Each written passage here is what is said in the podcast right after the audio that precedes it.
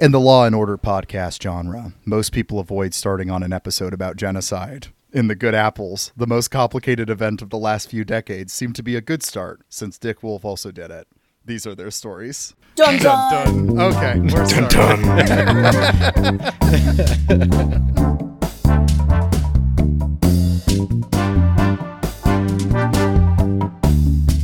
Welcome to The Good Apples, a podcast about Law and Order SVU, the real life events that inspired the show, and the worldview of the man himself, Dick Wolf. I am Josiah. I'm Chimera. I'm Josh. and I'm Jackal. Well, welcome aboard, everybody. And uh, today we are talking about episode one of season one. Uh, this is the only bit of uh, chronological order I think we're going to do. From here on out, we're going to be hopping around the show, but we thought it would be appropriate to start with the pilot episode and talk about the Bosnian genocide. Look, if Dick Wolf decided to start off like that, why not follow in the man's footsteps? It's so funny because uh, you know we've poked around at some of the other Law and Order SVU like podcasts out there, and nobody is bold enough to start on the actual first episode because, But we are. but we are. Yeah, and it's it it's wild how like not prototypical this is of the rest of I the show. know. Like it's a deeply idiosyncratic episode. it's not like uh, other episodes at all. It's Yeah, not- it's definitely not. It's definitely not. And it it stands out because this first episode is written by Dick Wolf. None of the other episodes going forward are often written by Dick Wolf. He kind of comes in here and there as a writer, but he doesn't write every episode. So this is a distinctly Dick Wolf episode. We we really get to see his his artistic talent shine in this episode, I think. I think so. Uh, he You uh, you do. really- he's good at uh, stealing the best parts of other police media, um, or rather, other crime fiction, I should say. That's what I learned from this. Is what he did is, uh, we'll get into this more, but just steal from a lot of other crime fiction, but then make the cops absolutely the good guys on it. Um, like You will find that this is a consistent facet of Dick Wolf's ideology. is he's like, oh, I'm basing this off some like brilliant giallo or something, and then you watch it and it's like, okay, yeah, you took the plot from that giallo and then made the cops the good guys. You know, I'm really enjoying Yeah. this uh, this noir book, but you know, the the police seem a little too inept. I'm gonna make them the Too good morally guys. ambiguous here. I mean, as as Uh, we're going to get into this episode, that's exactly what he does with the movie Sleepers. Uh, Yeah, for this for this first episode of Law and Order, is he gets a lot of the structure of Sleepers for the for the Law and Order episode Payback. Yep, yeah. uh yeah, and just like thoroughly uh removes any sense of like uh moral ambiguity yep. uh or mistrust of institutions. Yeah, uh, you know, we'll, we'll get into this a little more though. I will say this one is still a little more ambiguous than other future episodes too, though. And I'm kind of interested about like Dick Wolf. Why did he decide to do like one slightly morally ambiguous about the cops episode to start the show off, but also to kind of be like, "Don't worry, we're never going to do this again." We'll get back to that, but that's basically like he almost literally says that in the episode. We'll we'll get back to that, but. So moving forward and actually getting into the episode, I guess we start off with the the question, right? How do we get to the first episode of Law and Order SVU, right? Well, I will say that um, this particular episode was filmed in 1999 in September.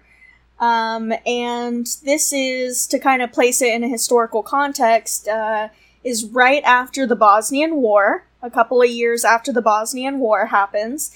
And it's a couple of years after the 1996 book, The Sleepers, came out. Um, and The Sleepers was a very popular book at the time. Um, and both events would have undoubtedly been in the headlines in New York. So those are that's kind of the context that we come into this episode with is right at the backdrop of the Bosnian War, and there's this book that everyone's talking about, The Sleepers. Yeah, so it, it is distinctly like a product of the late '90s for sure. Um, everyone is thinking about this shit that just happened in Bosnia. If you were a news watcher, which which SVU was trying to attract that audience, so you know, stripped from the headlines, right? But um, yeah, that combined with the famous memoir that was kind of going around at the time. Yeah, that it, it's the, the the connection seems tenuous, but it is wild having watched Sleepers last night. Like, yeah, how much of a stylistic and narrative influence it is on the episode. I'm glad you got a But chance it- to actually watch it. Yeah, it's it's pretty Yeah. good, right? I I at least I yeah, pretty it. good movie. Pretty good movie. Uh, easy to see why it was like a bit overshadowed uh, by the end of the '90s, but like Mm-hmm. really solid. Uh, you know, historical drama slash legal thriller that would have just killed at the time. Yeah, because uh, yeah, Sleepers is uh, I, I don't know if we I think we've kind of been interchangeably talking about the book and the movie. I should clarify that. Yeah, so there is a film adaptation of the memoir Sleepers that is I don't know. We'll get to it a little bit later, but it's I would consider Barry Levinson's Goodfellas, but about uh, prison rape. Um, so I don't know what to do with that, but that's kind of what it is. Um, it's pretty good. It is actually pretty good. Um, Yeah, definitely. The what is it the well, I suppose we should like summarize the episode before we kind Yeah, of we should dive probably- into yeah, the we- themes, which is where the sleepers conversation will make more sense. All right, so let's dive into the episode. Uh, real quick, Jackal, why don't you tell us about the cast for this episode? Of course. So, uh, so we're not going to list every character that appeared in season one. We're just going to list the main permanent players introduced in this very first episode that, for the Benson and Stabler era, play a pretty big role. So we have Christopher Meloni as Detective Elliot Stabler. Daddy. No, oh God.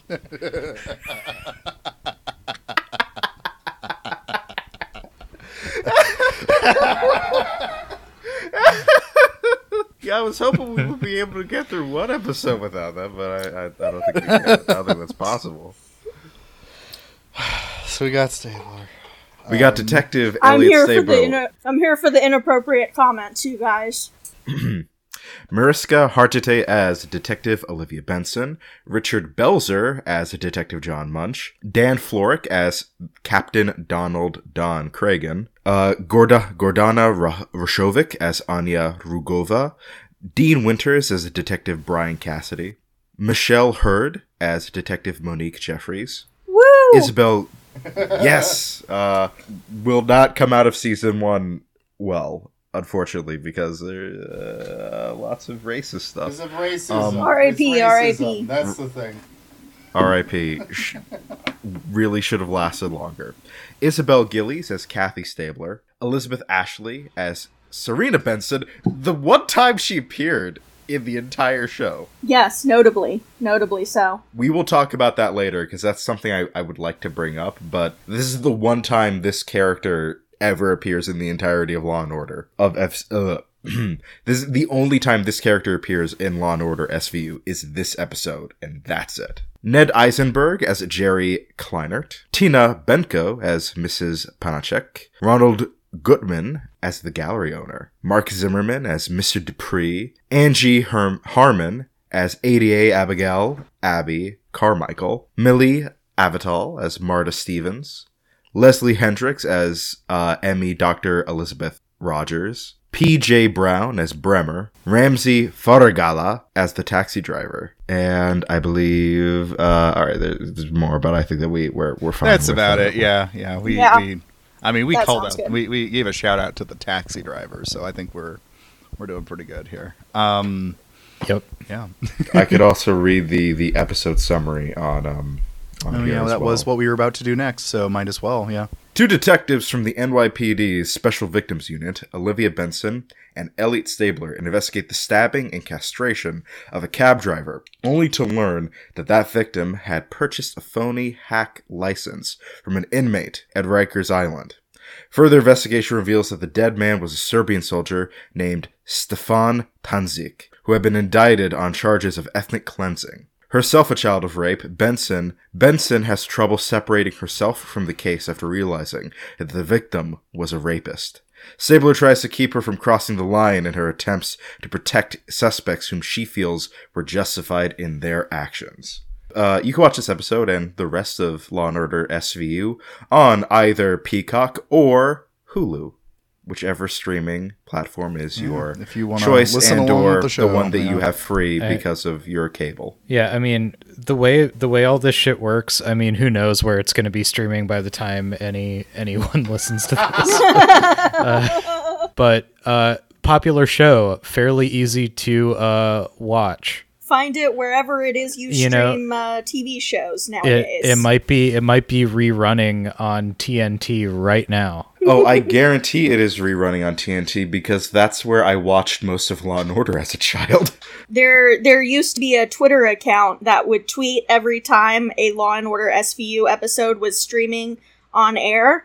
Um, but the t- the uh, Twitter account has been inactive for a couple of years now, so unfortunately, it's no longer a resource for us. Um, and now I guess we're just gonna kind of go through the episode a little more slowly, but we're gonna go on a lot of rabbit trails because there's oh, there's a lot in this episode. There's a lot uh, both just to talk about, but also it's referencing a lot of news, and um, you know it'd be fun to talk about it. I guess in as a kind of a historical document. So so we we open up with just like right off the bat, um, this cab driver is found dead in his cab, and SVU gets called to the scene, and they're you know kind of just like wondering why the fuck they got called in because it's just like a, a dude got killed. You know what I mean? Would we like to read a, a quote from the episode uh, as the characters? Sure, I'm happy to it. play the role of uh, Olivia Benson. Who wants to be Stabler? Um, I could I could be Stabler. And then uh, Frank I'll Bremer. be, I'll be Frank Bremer.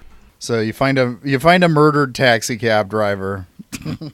Okay, so it's not a robbery, but stabbings aren't necessarily sexual. Sometimes a cigar is just a cigar. Is there a specific reason you called us out? Whoever did this slice, sliced off his cigar and took it with him. Is that specific enough for you? It works for me. Oh man. So yes, that is right. This this cabbie has had his dick cut off um, by the murderers. So there you go. I would also like I- to note that on IMDb, one of the tags for this episode is penis cut off.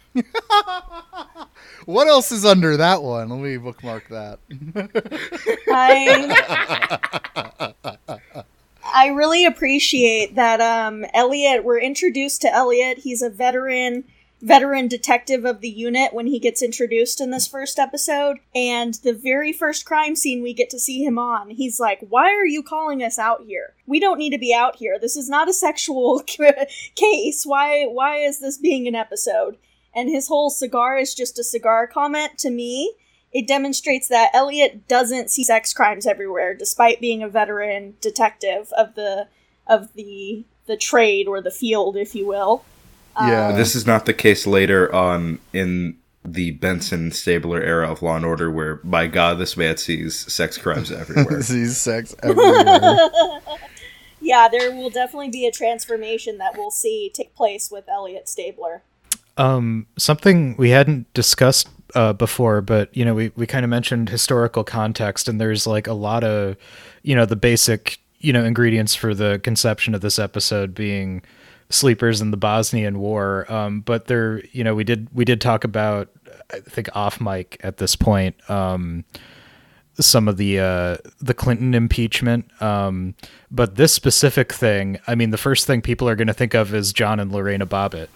Like that was the um, the the big uh, you know dude getting his dick cut off case in the Right. 90s. So you know that's kind of it's kind of funny where he's sourcing his um his red herrings and stuff for the the first part of the episode because it's that it's that classic format for where like that first fourth of the episode we don't really know anything about you know it's it's a detective show uh right. I, I was thinking uh, that's it's a kind mystery of it's kind of interesting when you watch Sleepers because the main, you know, like it's it's so obvious, like you were saying, to point out, like, well, this is a mystery show, not a thriller. But it is really funny to be like, oh, right, what it is is this is a show set right after the thriller took place of people trying to figure out the thriller. As like with Sleepers, you know, I know I know for a fact that Dick Wolf was watching Sleepers, and the instant that guy got shot in the dick, he's like, okay, but what if we cut it off instead of him getting shot?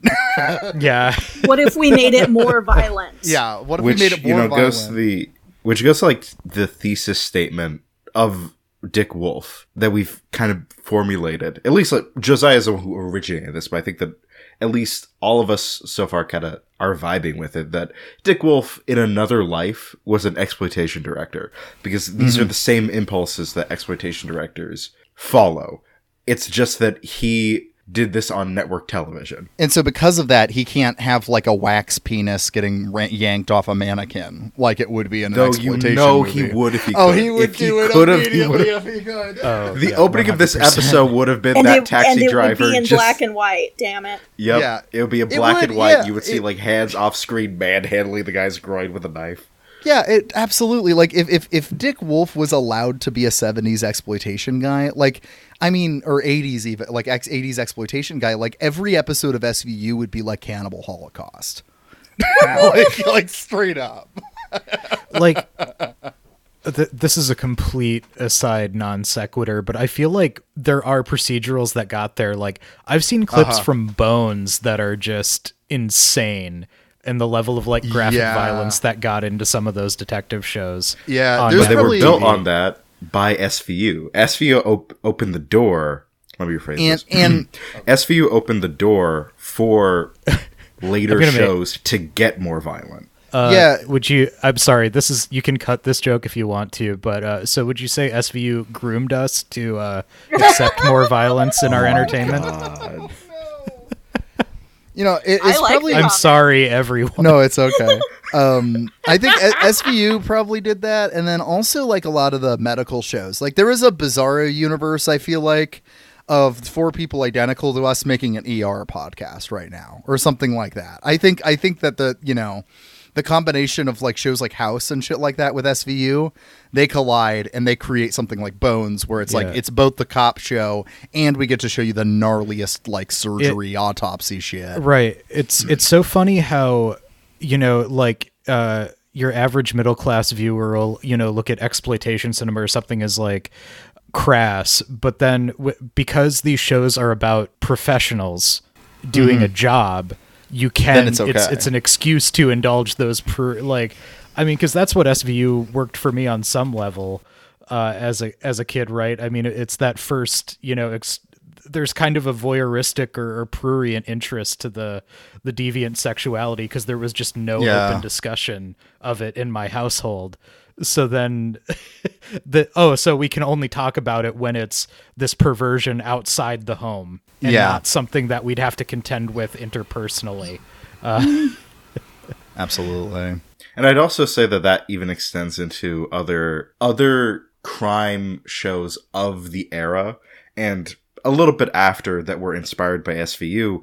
There was something of a voyeuristic attraction to the violence of it and how gruesome it can get. Like I I kind of think about Criminal Minds in that it is not a lot of the violence is off screen, but my god, do they talk about the details mm-hmm. of look at look at this weird thing this serial killer did to his victims. Ain't that wacky? Yeah, and I would say this kind of also ties into like I don't know. Th- this is this is this is this this you know exploitation sense of humor stuff like that. The scene moving moving a little onto the episode here. The scene where Elliot Stabler gets the guy to whip his dick out in court. That's an exploitation movie joke. Like it would just actually Yeah. show the dick and the exploitation. Yeah. movie. Yeah, like, it was. it's- that yeah. was an amazing, amazing scene. I loved it so much. I loved everything about that scene. Yeah, it is pretty funny. I will admit it is it is pretty funny. Yeah, so so yeah, what what is God, what is it? Elliot Stabler is getting called on um to what he's on the stand and he oh god, it's it's he what he just does is just, you know, to to make the case go quickly, he just insults the guy who was being who he's accusing of like being a flasher and shit and says that he has a small dick a, a bunch of times and then the guy has a meltdown and flashes his dick at the court and the jury and is like does this look small to you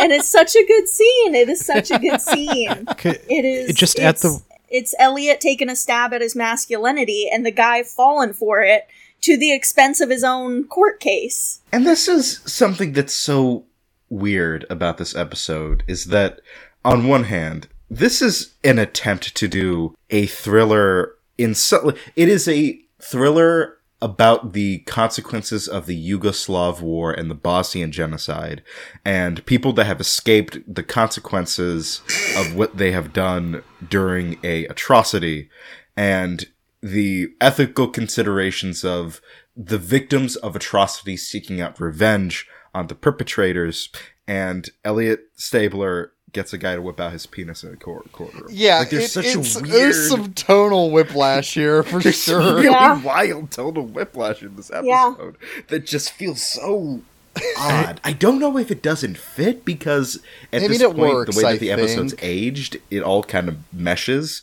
But I do wonder if you were watching this when it premiered. Did this feel weird? Yeah, I feel upsetting or something. just along those lines, like the the Benson Stabler dynamic is played a lot more for comic relief in this episode, and mm-hmm. like their whole dynamic is it's interesting because like there's there's so much of this episode that is really setting the template for the rest of the show, but it's so atypical in in these in these strange ways like and, and a lot of it is benson and stabler's dynamic where you know over the course of the show he he becomes more of the impulsive hot-headed one but here he's like the veteran super competent white guy who ha- who is taking the impulsive female detective under his wing Who, who can't handle her emotions. right you know, You know, so that's what it seems to be. Yeah. so this this evolution i think like you know is really one for the better but it reminded me of um like the difference between the first and second season uh leslie knope from parks and rec where first season they're really trying to do that oh she is like michael scott. She's supposed to be kind of hateable and incompetent but the culture of the time was so against that like oh we don't need another bad feminine stereotype. So then it kind of like was the prototype of the girl boss thing And okay, am I sexist for, For thinking better that the worse. first season Actually, is better mostly for because of worse, that? that's- Yeah, I was gonna say because it, it ruins the satire when they start making her likable. Anyway, Oh, yeah, no, this it- is not a This part. is not that a show- that podcast show's- about uh, Parks and Rec. I know. Yeah, that show is funny, but it just like completely. It is funny. Yeah. Um, I don't know. Just just a similar thing, but like, yeah, yeah. Now, right, we have you know Stabler becomes the one completely ruled by his emotions, and and and Benson uses her like her her feminine mystique and intuition to uh to uh solve crime. Yeah, like in later episodes, well, well, we will get to them, but like in later episodes, like Benson is significantly, no matter the case, is usually pretty level-headed about the nature of it, and does even in some of the more horrific examples, doesn't get too flustered over it and invested in it in a personal way. Um, kind of the way that they're like the way that like the dynamic of Benson Stabler in this episode. It's interesting, like in later episodes, like like you said, just like they reverse this typical pairing of the old grizzled veteran cop and the new hire who you know is is gung ho. That's reversed in later episodes. I think even the second episode after this one, where Stabler is a lot more confrontational and angry and gets into this very quickly versus Benson, who is more analytical on it, versus how it's portrayed here, which is a lot more typical to how that kind of dynamic is portrayed. And I, I wonder with Dick Wolf setting this a lot of standard genre conventions up, I wonder how much you can actually give him credit for the later subversions that they would do to him because it seems that that was the invention of other writers of Law and Order of flipping these genre Yeah. conventions and giving these characters other facets to them that were kind of either missing in this one or not as emphasized as they would be later on. Yeah, to kind of answer that, like, I mean, uh, we're I- it, it's kind of funny leaving at, at this outset. We really want to treat Dick Wolf as an auteur, but in a lot of ways, television is a much more collaborative medium than film is. So while he he is providing a lot of the vision, a lot of his talent, like that, comes out later. Why it's such a hit is he knew how to hire. He he was able to uh, you know yeah so we're starting out with this like very 90s cop show template using all these cliches uh, but then he's able to see okay what are my resi- what are my audiences resonating with and how do i hire to like kind of juice that up and Yeah. like, yeah when you get you Yeah. know probably by the second season like you know it does settle into the dynamic because that's what the audience wants out of it Yeah, I think I that's that's totally true. I, I think you're right. And there's something I, I, I want to bring up this facet about Benson, which is never brought up in, it is brought up in the entire series a lot. However, this is the first time that we actually see this character. Uh, Benson's mom is in this episode. Yeah, you wanted to talk about that. Yeah, because it for me this is such a different version of the character and the relationship between these two than what is discussed not even just the rest of the show, but in this season of Law and Order. The relationship between Benson and her mom is a lot more warm than other episodes would imply that it would be. She's also alive. In Yeah. the, I think she dies in this season of Law and Order, Yeah, or she it's mentioned episode? that she's died Yeah, she only shows up really for this pilot. for a scene where I she's having dinner with with uh with Benson because she's been promoted uh to being a detective in the Special Victims Unit. Pulling us back to the Elliot Stabler court scene here, real quick. Um, Chimera, here, you wrote down a scene you wanted us to recreate again here. Um, I between did. the What- defense attorney and Stabler. J- uh, Josh, are you still Stabler? Do you want to stay Stabler? um, yeah, I'll, I'll stay. Stay. Yeah. You, yeah. you identify as Stabler? Uh, yeah. Jackal, would you like to? Would you like to be a defense attorney? Uh, I I could be the defense, defense attorney. attorney, or since I have- Josiah would like to. be. Oh, I Jackal, would you know love what? to You be should. the defense attorney. You got to be, you know, as as we know, Dick Wolf loves defense attorneys. Um, so He you really got to give his this favorite really. people. No, Yep. um, yeah, you have to be the most despicable person in the world because that's that's how Dick Wolf feels about the defense. Um, all right, let's do this. Give me a second. I'm gonna swig of water and uh, let me let me get a voice for this uh, for this guy. Okay. All right. Yes. I like how you have whole characters for them. I'm just. All I'm just doing Solid Snake, honestly. oh man, this I, I got an image of Christopher Meloni as in a, in a like a, a Metal Gear adaptation, and man, that would slap. it would be so good. It would be so good. he would do so You good. could. You could. Are you obsessed with sex detective? This is a volunteer unit, correct? Yes, it is.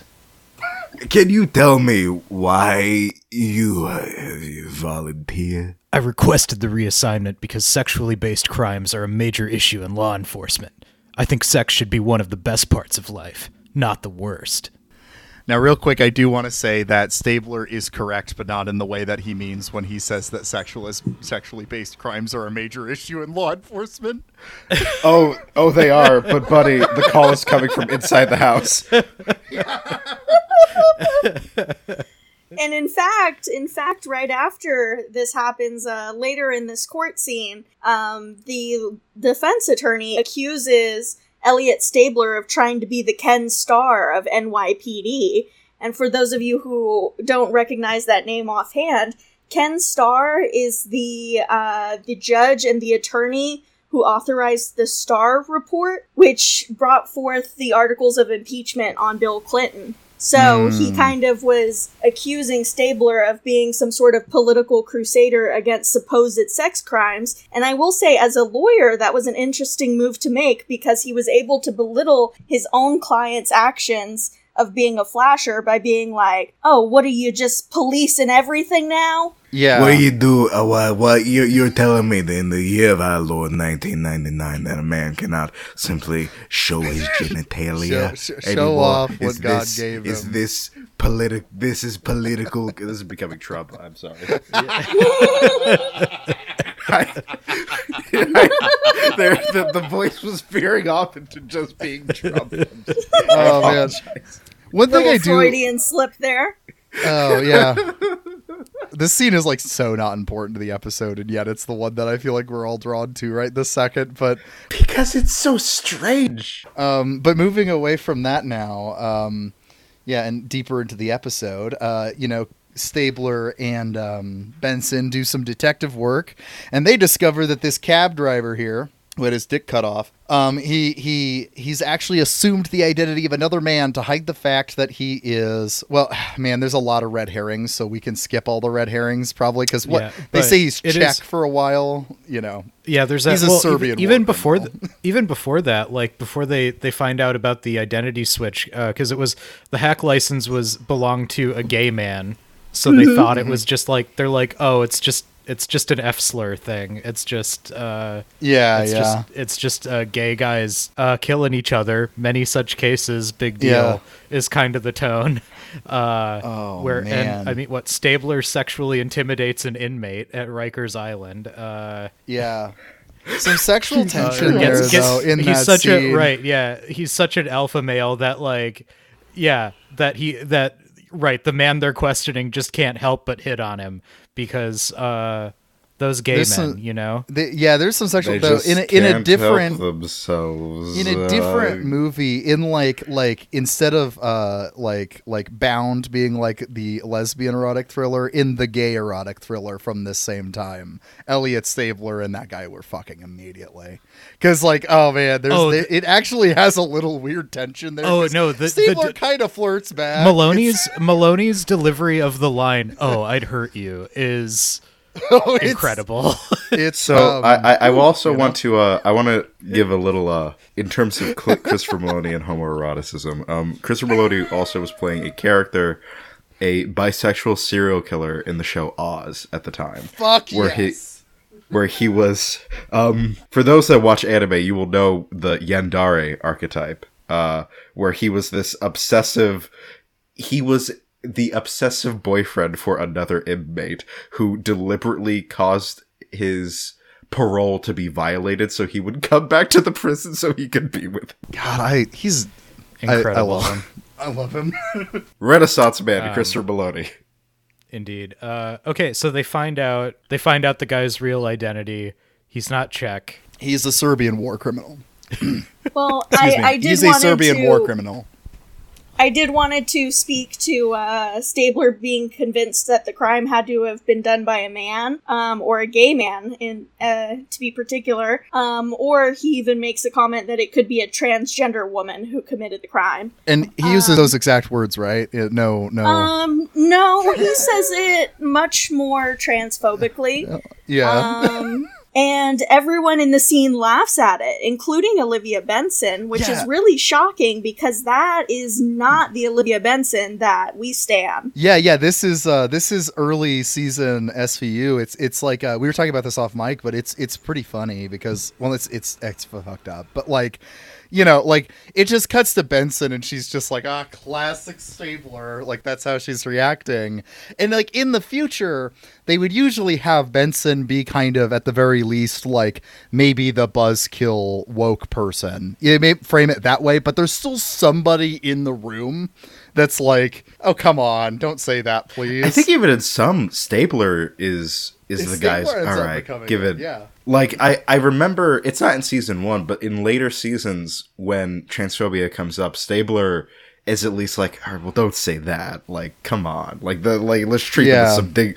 Like um like Stabler in other in later seasons when transphobia comes up is at least like, well, okay, don't say that. Mm-hmm. But here he's the one initiating yeah. this, which is really weird because that's just not who these characters will be Later, later on, on. yeah. Very Well, strange. and uh, aside aside from the homophobia and the transphobia that's loaded into Elliot Stabler believing that uh, it had to have been a gay man who did the crime, it, underlying that is also the belief that women are incapable of such violence. They find out that there were 37 stab wounds and a, you know, a dismemberment of the genitalia. They don't believe, you know, Elliot Stabler doesn't believe a woman could do such a thing. And I, you know, I have to be on my feminist shtick here, um, that placing women on a pedestal and believing that they can't perpetrate violence is a form of epistemic injustice in which, um, we believe that women can't perpetrate violence. Mhm.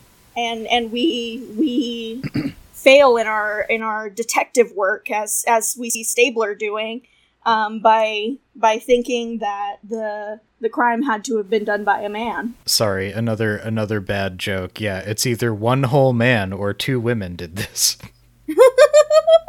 And that's I mean that's exactly what it ends up being is it ends up being a group of women, who did yeah. the crime. but uh, Yeah. This before is that, something uh, again so that's we- subverted in in later Law and Order episodes where you do have single female perpetrators. Yeah, we will Um, get to see some of those later. I am excited to talk about those. Um, but yes, we, we do find out that the uh, the that our, our victim here is in fact a Serbian war criminal through a lot of detective work that is kind of boring. Um, that unless you guys really want to fall on, Yeah. oh, they think he's Czech, and then they think he's a different ethnicity, and then they find out that he's Serbian. Unless we can we skip all that? I Uh, love, uh, I, I, I love the you know right the the Bosnian war criminal Serbian war criminal's uh, new American wife. Like, no, he was a good man. All that stuff is just politics. Like, oh, just man. Oh, I love that that's she rough. says that. I love I- that she says I, that. I like that character a lot. I mean, actually, I hate that character, but I like hating that character. Right, Yes, right. exactly. Yeah, because she's like she. Yeah, so so yes, this this guy's married now. Was was his married his, stuff. his American trad wife. his American trad, you know, blonde trad wife, who, you know, initially we're sympathetic to because, you know, the cops break the news that that her husband's dead, and she's bawling and passing, you know, falling over on the sidewalk. And also, they cut off his dick. I just thought you should know that. But then once it as it comes out that she's a she was aware of what he did in Serbia, you're just like, oh, cry all you want. I hate you. Like, shut up. I I actually really appreciated that um, when the when his wife collapses at the news of his death, Stabler swoops in like a gentleman hunk and is Mm, like, "I'm here Knight. to catch you. I'm here to catch you, nice woman." Thank you, Elliot. I believe and protect women. I believe in protect women. Elliot Stabler believes women. Okay, that's um a future sticker, I think. He is a character that women were made to love. Yeah. Elliot Stabler. Uh, yeah, a sticker that says Elliot Elliot Stabler believes women is pretty funny. Um, so there's also um, the B plot kind of going on throughout this episode that feels like it's mostly just like the occasional comedic, uh, like attempt at like I don't know, yeah, lightening up the mood between the whole Bosnian genocide plot going on, and of course we get introduced to Monk. Oh man, uh, the best character. Um, I have a quote actually. If we'd like to hear a scene from Munch, we have uh, three stars in this quote today. Uh, we have Detective Munch, if anyone is interested in that yeah, who role. wants to be Munch? I I I can't. I there's there's so much. I love Munch so much. I I can't. Yeah. I, I cannot approach Um, that. uh, I don't. He's such a heightened character. He's hard to parody. yeah, I uh, yeah. He's already a parody of himself. Um, fine. I'll read him, and I'm not going to be attempting him at all. To be clear, I'm just reading That's- this. You're just going to read the the best. I lines. can't. that's, I cannot that's fair. do him justice. We also Don't have a. don't try to follow. Don't try to follow the legacy of Detective John I, Munch. I never will. I never will. Yeah. be, Rest so. rest in peace, Richard Belzer. Yeah, You were a real We're out for a real one. The one that technically makes the X Files and Law and Order SVU part of the same uh, universe. Uh, so also, that, also man. Arrested Development. I can't let that one go. We, we gotta talk about that at some point. Yeah, we, that's we a will do future an episode. episode Yeah. about the X Files, Arrested Development, Law and Order cinematic universe. Don't forget Sesame Street, you guys. oh, of course. Oh, yeah, you- How can I forget? Okay. So I'm Munch. Uh, who who does who wants to be Cassidy? Um, I'll be Cassidy. You're Cassidy. Okay. Um, and then And who's uh, the, uh, wants to be Who's the other one? Uh, I can be Jeffries. A military plane drops JFK's coffin in the middle of 9,000 feet of water three years after the assassination. You don't find that suggestive? Perhaps even a tad bit disquieting? No. No? The Justice Department waits 33 years before they impart this tidbit on the American people, and then they say they did it because it wasn't evidence? What are you, sheep? Will you believe anything? Bah. Hey, you guys going to eat all this? Suppose we say yes. Suppose I'm just being polite. Oh, that would be a first. That's cool. John doesn't eat vegetables. Yeah? The way I heard, that's the that's not the only thing John never gets to eat. Ouch. Ouch. Yes, that's right. The the black woman is incredibly sexually suggestive. Thanks, and Dick I Wolf. like how they also Thank just you, called her Dick impolite in one scene. They made her Thanks, sexually Wolf. suggestive and impolite. How Yeah, did they manage to do that That's in one great. scene? And I don't know if we'll get to that episode yet, but let's put it that uh let's put it here. Jeffries will leave Law and Order because she slept with a suspect. Oh god, that's right. Yeah. She leaves the And the Special Victims de- Unit definitely because of that. We need to talk about that episode because that that is just insane. The reason they It's- we lose our first and last black female detective is because she can't help but sleep with the suspects in the sex crime department. It's insane that that even at this period of time in the 90s, I feel like even in a white only writer's room of dudes who went to Harvard, there should be one guy there that's like, needs to be like. Isn't this a Hold- little up? Isn't this a guys? What are we doing here? this Really? This this seems a little racist. Seems a little racist and sexist. Are are we sure about this, guys? This is the one black Um, female character. Maybe we should approach approach her with some kind of I I don't know tact. But no. Well, and the way they have her exit SVU is not just that she leaves the department, but that she leaves the department and she tries to sue them. She fails at it, about but that. she Yeah. tries to sue them, and then she transfers over to the vice department, and she will make a later appearance later as a vice detective, but it is brief. Oh, good thing we got a little jab at you know having too many lawsuits in this country. Thanks, Dick Wolf. Um, Yeah. Thank you. Thank you, Dick. what a fucking boring thing to always point to. I, I don't. Anyway, that's a whole other conversation. But um, well, I it is well. This all is relevant to the the weird Nerose ideology of Law and Order and subsequently Dick Wolf is that there is just strange attempts at social commentary, and obviously this episode being about the Bosnian genocide, it this episode is a little bit more coherent than some in terms of the themes and messaging that it's getting across, but other ones you can tell are just Dick Wolf reading the newspaper and going, "Huh, what if I add that to to my story?" Yep. Yep. Yep. people will get this reference. Um, I I just want to quick. I so I haven't seen the show that's being referenced, but there is this Munch monologue, like this brief thing about like, oh, we have a bunch of like kitty porn we got to get rid of. You got to take it to Baltimore, and then Munch goes on his on his. Uh, I will never set foot in the city of Baltimore ever again. And uh, re- reveals that he was cuckolded by another member of his squad in the other show. Um, and I just thought it was Oh funny that, like, yeah, is it, it's like, yeah, of course you're going to be a conspiracist. You were conspired against by people you trusted. Like, That's true. That's so I mean, it's it's like I, I mean, yeah, I love Munch, but there is kind of like this is a personality type that has affected the course of American politics. Oh, totally. These people, uh, these are people who currently are are, our um, RFK it makes Junior your- Democrats. yeah. Yep. oh man. Oh man. Oh man, Munch the, the Q, cuck. the QAnon Democrats. Uh, Munch the cuck. munch the cuck. I I enjoy Um, we don't need to. Yeah, I uh, enjoy Munch's appearance uh, in in this episode, even if it's just kind of as a side character. Oh yeah, Um, he's always he, fun. He was just he was just fun. Um, yeah, it's I. I think we'll we'll have to come back to it. Maybe maybe this is just me making a verbal note, but I really do like.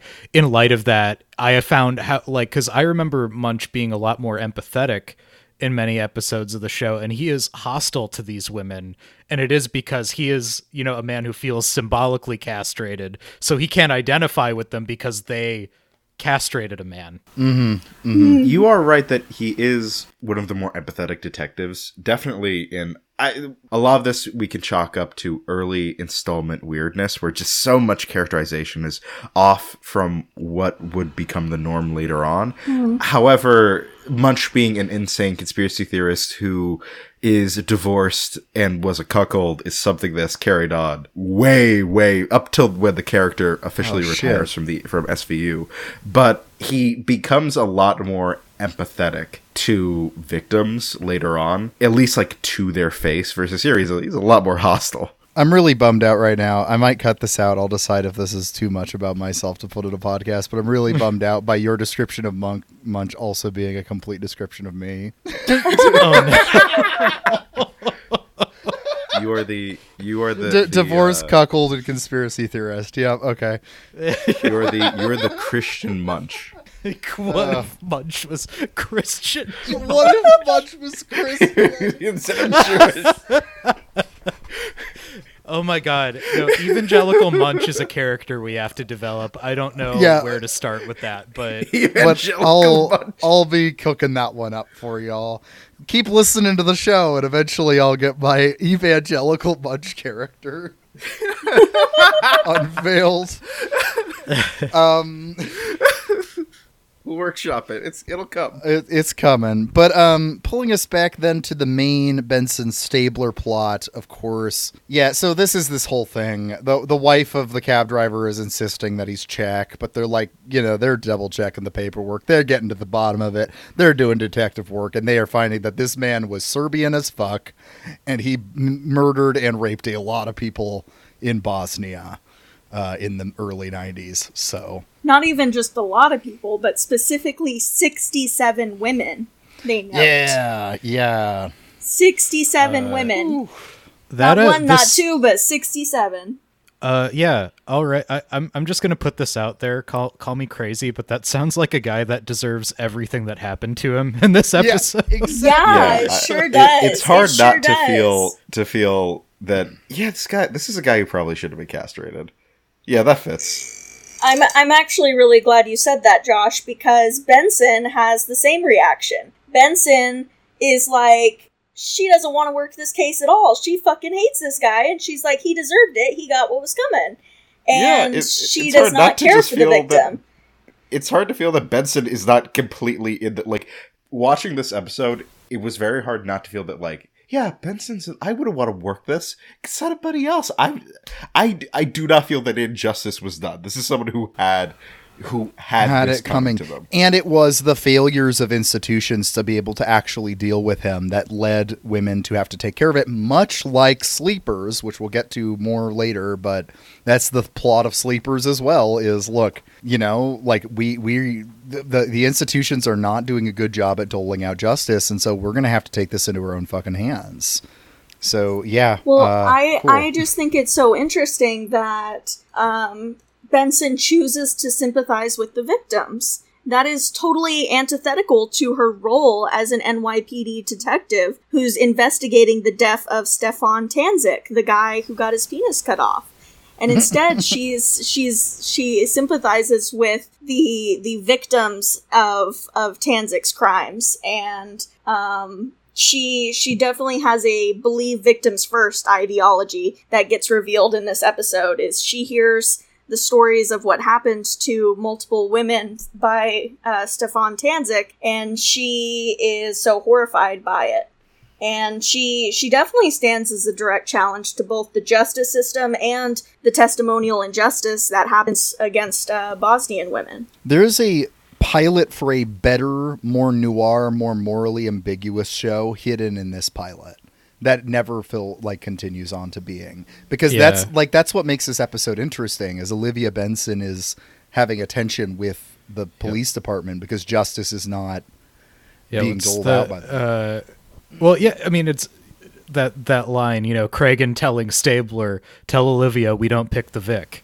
you know, and later Yeah. there's another scene where he says to Olivia, "Hey Olivia, we don't pick the Vic," and uh, right, you know, it's this ad- acknowledgement that like, yeah, we're here to enforce the law, and yes, all of this contextual information is like an injustice has been corrected, but all we are concerned about is the fact that this guy was murdered in New York and we are NYPD. Mm-hmm. better crime fiction Yeah. would wrestle with that idea of well yes technically a justice was done because this horrible person who got away with the rape of you said it was 67 women yeah, that's what it says. in the show. 67, yep. this monster who got away with the rape of 67 women was murdered castrated yeah fine cool Yeah.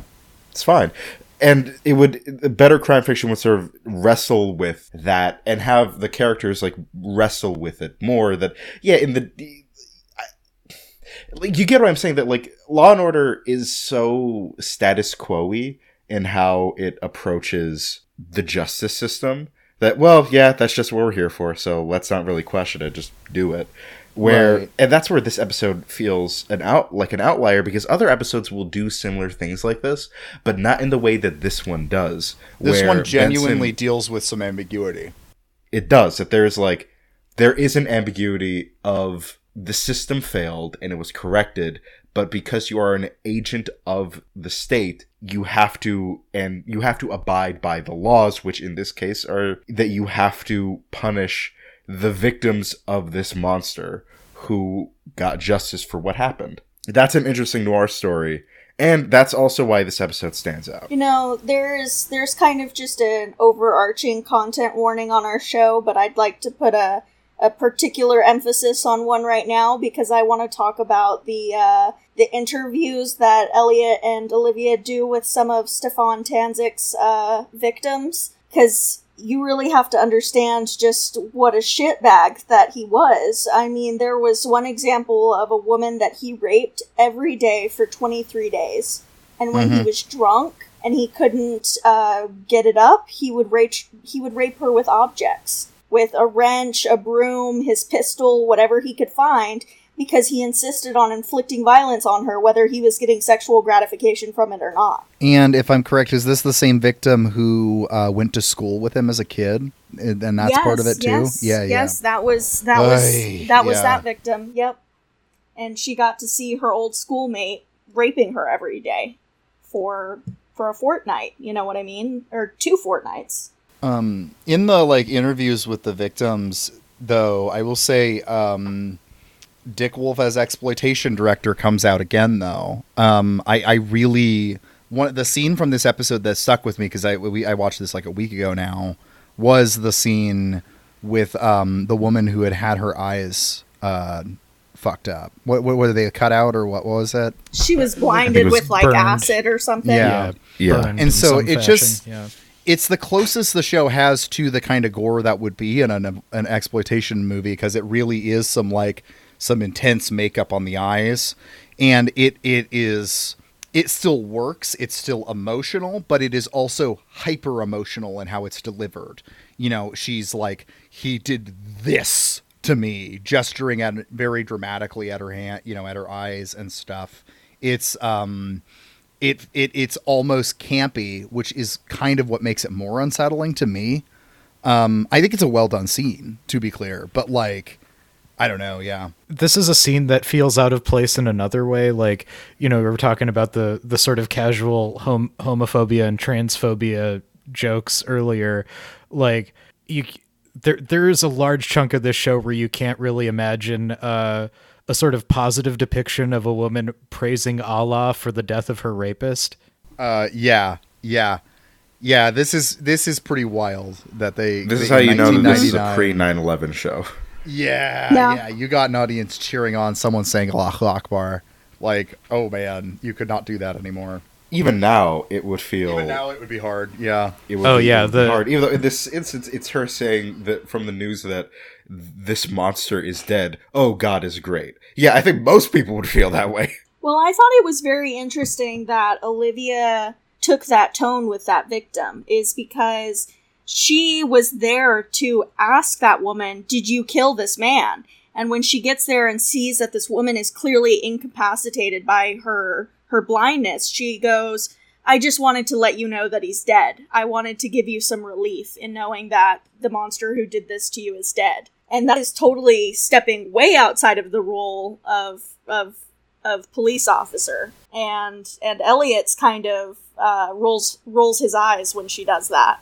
Which again, this feels like something that state like Stabler would do this in later, later on, later, Yeah. later yeah. on. Like he would be the one that would say, "We're we got this, we got this bastard, we Yeah. got this." Like he, I took him apart or- with my bare hands. Like I made that's it a later I'm shipping him back to Serbia in five installments. He did not die easy. like this is a, a getting away from the you know character differences later on as a cop that's a wild thing to do for someone who you're approaching as a suspect to then just 180 to let them know that someone who you are supposed to be treating as a victim yeah they're dead i just want you to know so that you're able to Yeah. you can go on with your life now like the the the purpose of the police is not to bring comfort but benson is going out of her way to bring comfort to this woman that this monster who did this horrifying thing to her is gone and he did not go out painlessly Yeah, absolutely. Well, why don't we move on and quickly give some more backstory to the episode and talk about the real life monsters that this is inspired off of? Some some war crime, true some true war crime. This doesn't we don't this isn't a genre that we're inventing. don't right make now. this a genre do not make this, This a is a genre please do not make this a genre uh, you'd oh my god no no like as as a fan of like that kind of falls into like the true crime and weird military Tom Clancy shit. You don't want true crime moms and Tom Clancy dads joining forces. no no that's a talking that's a about match their made in favorite Serbian general or something. Oh god, Oh, god. it gets uh oh yeah. like that it's Yeah. You're doing some accelerationism there at that point. Yep. i don't know You what's accelerating to but i i do not want Something to bad. go there Yeah, the contradictions will be heightened. The formation of podcast fascism. Josiah, are you ready Uh-oh. to be in a textbook talking about the rise, a The pre rise of- textbook about a war crime? The podcast The Good Apples accidentally, through elaborate domino effect, causes the rise of by the, by the founding the Reich. genre of true war crime. we The just Good Apples we just have to find we just have to find the right Texas board listener in our audience, Oh my and they god! will and they will make our show their curriculum. All that's that's all we got to do is we got to get the influence of one Texan on a school board, and Yeah, We- they don't they don't legislate shit. we down there. too We can could be get away with funded by yeah. the state of Texas. All right, I'm willing Well, to. I'm let's, willing to um, take some of that, buddy. Let's go ahead and assume that uh, most people don't know a lot about the Bosnian War or the Yugoslav wars, right? I would assume that's not common knowledge because it was a pretty conf- complicated conflict that happened in the 90s. And so, even in the 90s, everyone's like, what the fuck is going on over there? Like, even when it was on the news, it was hard Uh, to follow. Don't bother me. I'm playing Pogs right now. I'm over here at the end of history. What's what is Pogs? Playing playing Pogs, you know, the game the game. What are Pogs? Little, What is it? He's little trying to make you of feel old. He's trying to make you feel Yeah. old, Josh. Don't fall Uh, for No, it. I, I for legitimately do not know what Pogs is. uh They're they- back they- in Alf form. uh amazing so they were little circles of cardboard it was like what if a trading card was a small circle of cardboard sometimes it would be foil plastic whatever you could fit them in tubes so you'd collect them they had cool pictures on them um and then you'd get bigger heavier metal or plastic ones called slammers and you'd you'd stack them up in stacks and drop the heavy one on them and it was supposed to be a game and like you you you win the pogs uh it came and We're- went pretty briefly Um, like just my real appear- flash in the pan shit my appearance on Worst of All Possible Worlds, we make a bunch of Pog jokes. Uh, so check that out. So I'm assuming most people don't know about the Yugoslav wars, right? Um, so I'm going to go ahead and try to give as fast as I can some historical context here to what the fuck was going on. So uh, hopefully, uh, hopefully everyone will be on the same page. Um, so, assuming everyone knows absolutely nothing, everyone listening, uh, Yugoslavia was a former country in the Soviet Union, right? It was formed in 1945 and it united a bunch of different little nations into one big nation. And it mostly work be- worked because it was led by Josip Broz Tito, who was um, a pretty well liked communist leader. Um, like o- overall, like Yugoslavia was Tito. Um, unfortunately, Tito is a human being, so he died um, in 1980. And after he died, the economy crashed, and um, things got pretty bad in Yugoslavia pretty fast because all those uh, little little nations that were put into one big nation they all kind of hated each other uh like before then. And it was just you know it was just the the power of communism and the leadership of tito that kind of prevented those contradictions from ever becoming a problem. Keep in mind you know this is where franz ferdinand was shot starting world war one right? Like this is this is a always been just a a place with a lot of tension, uh, specifically around nationalism and senses of ethnic identity. So it gets pretty complicated uh, because essentially, like as soon as the Soviet Union falls in 1991, all these nations declare independence um, at various orders, and so like there's a bunch of wars that break out. But zooming in on the stuff that we're focusing on here, um, you know, we, we, have Serbia, which was Christian Orthodox. We have Croatia, which is Catholic, um, and then we have Bosnia, which is you know Muslim. So Serbia, you know, it was the nation that had Yugoslavia's capital in it. It was also where most of the Yugoslav military was from. Uh, so Serbia kind of felt it was natural they were going to continue on Yugoslavia. They were going to kind of be Yugoslavia too but uh, you know others were not necessarily happy about that plan. So Bosnia declared independence, and then Serbs who were in Bosnia decided to declare independence from Bosnia, which nobody recognized except for Serbia, who then used it as an excuse to invade Bosnia. War breaks out. Croatia is on the side of Bosnia for a while, and then they kind of make their own third side for a while, and lots of fighting, lots of uh, brutal, brutal, brutal war. So after this war kind of carries on, what, what it starts to really be is between the Bosnian Serbs and then the Bosnian, like the Bosniaks. So Bosnian Serbs are those Serbs that are living in Bosnia, and they're getting a bunch of weapons and funding and all that from Serbia. Um, and the Bosniaks are starting to get increasingly defended by NATO, the West, the UN. Um, although they kind of blow it in their own way, and that's you know its own whole other Boy, history. But oh boy, did they! So like what what essentially begins to happen is the Bosnian Serbs start to engage in ethnic cleansing.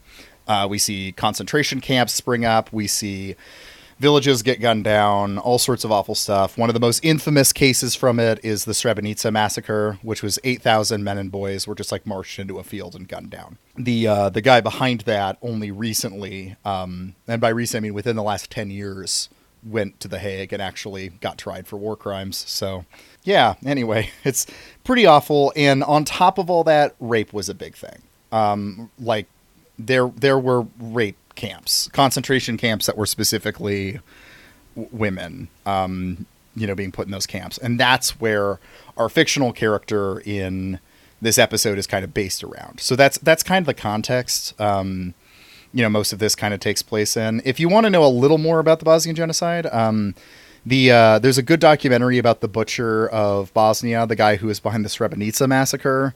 Um, it's a good documentary called "The Trial of Ratko Mladic." I'm probably mispronouncing that, but look in the show notes for that. So if you want to watch that, it's pretty good. So there's uh, there's all that fun context. Um, um, I do have a couple of numbers and dates to add. Um, sure, if you'd like. Um, well, notably, the war began in April of 1992 and it formally ended with the uh, with the Dayton Accords on December 15th of 1995. So the United States was instrumental in ending the war, at least if you are to accept kind of the um, traditional understanding of how how the, wars the, uh, end. America can understanding yeah, of war. Yeah. Uh, um, but the uh, the population of Bosnia was 43.7% Muslim Bosniaks, 31.4% Serb, and 17.3% Croat. Um, now, during the conflict, over 100,000 soldiers and civilians were killed. Um, that being said, uh, 65% of the death toll was the Muslim was the Muslim Bosniaks and notably, over 1 million refugees fled Bosnia. Um, between Yeah. one third and two thirds of their entire population was displaced as a result of the conflict. Yeah, which this would be maybe the if, if you're probably um, if you're probably between like my age, Chimera's age, or Josh's age, I'd say like you know, I don't know, uh, you know, early 30s, late 20s. This would kind of be like the the in the moment you would see kind of some of the connection to that too because there was a huge influx of Bosnian immigrants into the US and so like I grew up around a lot of newly arrived Bosnian immigrants in Des Moines. You know, I worked with a lot of Bosnians. So that that in part their their presence was because of this this conflict.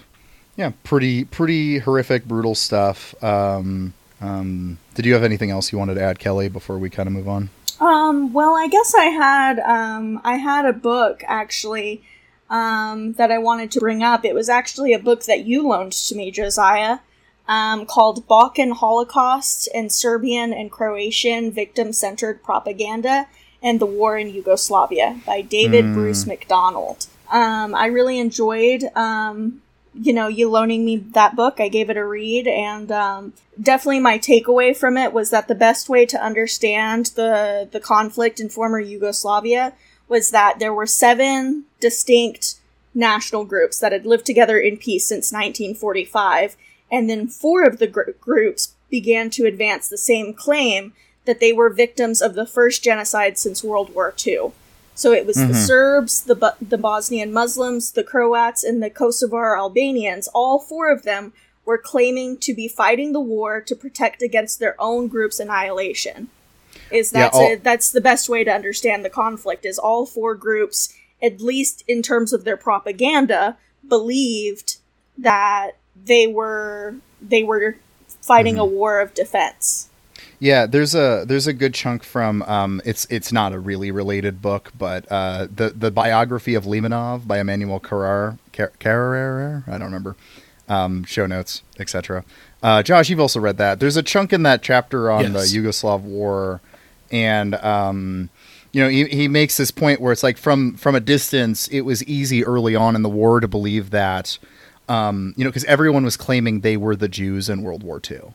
All the nationalities were making that claim about themselves, and the Serbs were making that claim about themselves. But what, um, you know, the Carrere kind of argues, he, he makes a good point, is like once you actually like start seeing these pictures coming out of the, uh, you know, these anecdotes and all this stuff coming out of the the conflict, it's like, well, the Serbs do not seem to be a good comparison to being the Jews in this conflict because they have all of the military power from the Serbs, from Serbia. So they're like, they're not like about to be genocided. They're the ones with all the weapons and shit. And Bosnia, the reason that the Bosnians are tend to do like more guerrilla warfare or whatever is because they don't have that like military support in the beginning. It's just not a quite fair match. Um, as much as it's framed as if it's like the fear that the Bosnians are going to do, you know, genocide the Serbs. Although on the other hand, there is there was past history to kind of justify that fear at the time. So it, it was a pretty messy conflict. Um, there's a reason most people don't remember it very well. It's because like as you get into it, it gets really hard to like follow. I should also note: uh, don't attempt to look up online discussions about the Yugoslav War. You are going to see a new kind of racism that you are not familiar with. Yeah, I definitely definitely experienced that when doing the research for this episode. Is boy howdy, there is a lot of genocide denial up in there. So much, Yeah. and it's it. Where I I think that if you are a politically informed individual at this point in the year of our Lord 2020, uh, 2023, or you know, um, whenever you're listening to this, if the United States is still a country by the time you're listening to this, um, by this point, we're, if you are a politically informed individual on the internet, you know about Holocaust denial, but that's not, you don't see as much of it as you do this kind of genocide denial. And it's weird that there's so much of it. there's a lot of it, you know. And you know, to like part of why it is is because unlike some of those other uh, genocides, you can point to Bosnian groups that committed war crimes in the in the conflict. So you're able to be like, well, look, they both did it, but it's like, okay, yeah, but only one side did have concentration camps. Like, let's be real here. Um, so that is a different thing. Not that you know the Bosnian bombing of like like civilians or whatever is is acceptable, but like you know what I mean. It, it's it's a complicated conflict, and, and genocide and ethnic cleansing did take place in it. It's the evidence seems to increasingly point to some, especially when looking at like Srebrenica, like some real fucked up stuff happened there. I will say, notably, the uh, United States position on the genocide is the CIA actually reported that 90% of the atrocities during the Bos- Bosnian War were committed by the Serbs. Um, and they also pointed out that the Serbs used rape as an instrument of terror, and that there were estimates of 12,000 to 50,000 women were raped during the war, most of which were Muslim women. Now, obviously, I you know with CIA s- statistics, I would be wary of those, but um, but yeah, I mean the numbers. I mean the numbers are pretty similar when it comes out of the trials at the Hague as well. So, um, Regardless of where you're getting the statistics from, it's it it's bad It- regardless. it should it's just not whether it's like seventy. or controversial to say that Like, yeah yeah like the the the number is high extremely high um and it should be controversial to say yeah this was a it was a massive number but i i would caution that off of this episode if you decide to read about the bosnian genocide uh, be careful because there the genocide denial is very rampant in discussion and writing of the conflict. Yeah, in, in part because a lot of the conflicts from this are not really take like done. Um, you know, the the the Balkans could the Balkans could could break out into stuff any any second now again because I mean, the the the there is some pretty rampant ultra nationalism. You know, Okay, so I wanted to bring up uh, this book that I researched for the podcast uh, Balkan Genocides, Holocaust, and Ethnic Cleansing in the 20th Century by uh, Paul uh, Mojzes. And um, he is a religious studies professor. Um, he is also a native of the former Yugoslavia, um, and he studied in Belgrade for two years. So here are some notable things about his background. Um, he, this book is very. I have a complex relationship with this book because on one hand, he provides a lot of good um, analysis on um, the Yugoslav War or the Bosnian War, but on the other hand, he um, does some some light denial of the of the ethnic cleansing being state state sponsored. Um, he believes the ethnic cleansing and the rapes happened, but he believes that they weren't state organized, um, despite the fact that there is overwhelming evidence that it was. Um, so he's he's a really complicated author, but the thing that I really appreciate about him is that he puts a definition to the term genocidal rape, which is a concept that doesn't come into existence actually until the Bosnian War. And that's when when specific attention will be paid to the concept of genocidal rape um, in history. So it, it is significant that the the Bosnian War brought about a new type of warfare, um, and that's genocidal rape and concentrated, um, you know, concentration camps for women and girls to be raped at. It was um, there was reports um, that this author liked to highlight that if um, if a group of Serbs had um, raided a village and the women of the village were hidden or escaped, then uh, the youngest men of the troop would then uh, experience the sexual violence instead of instead of the women of the town. Um, so there, this author kind of implies that um, some men may have been coerced into um, doing some of the rapes. Um, and I don't, I don't know how I feel about that point. yeah, because yeah, it doesn't he just like try to keep saying it's it's wartime rape, not genocidal rape, which just feels I don't know a little pedantic to me, but.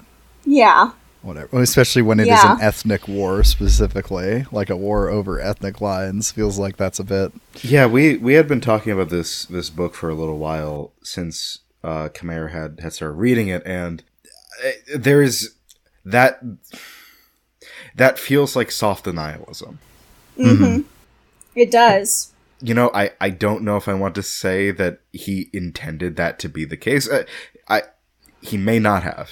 Very well may have not intended for it to come across that way, but it is hard when you know the details about the Yugoslav war and the Bosnian um the Bosnian war. That if you know the details about this, that saying that feels wrong. Yeah, it's just it's weird to me that he takes this time in this book, and and that's why I have a complicated relationship with the book because he does take the time to put kind of a definition to the term genocidal rape and a good characterization of what it is and how it is um, organized and enforced by the state. Um, but um, in doing so, he also then turns around and says, Yeah, so I think that rape is just a thing that happens between individuals. And at the end of the day, those men just decided to make the decisions they made. And it had nothing to do with the with the structures that be. Which is crazy because he gives the definition of genocidal rape as the syst- systemic exploitation and terrorization of captured women sometimes with the express purpose of impregnation, carried out for nationalist purposes related to ethnic cleansing and genocide. He also says that these are sometimes called genocidal rapes or uh, systemic rape or state rapes. Yeah, yeah, absolutely. It's it's um I, I think that's what's interesting about this episode because it's we're starting off with not with a crime that's like rape as a weapon of war. I think you even have that written in the notes here, but like it's like it's interesting that Dick Wolf starts on that note because that's like a different type. Like it's not. Now I don't want to act like one is worse or better than the other or whatever, but like it's a different. It is a different category of rape than what a lot of the show is going to be dealing with as things go on. You know. Well, that's exactly it. Is the the the Stanford Encyclopedia of Philosophy actually talks about rape as a weapon of war, and um, they talk about how the rape of female civilians is often a hum- humiliation right for the men on the other side who cannot, in masculinity's terms, protect their women. Many of these acts make women's bodies into a medium of men's expression, the means through which one group of men says what it wants to say to another.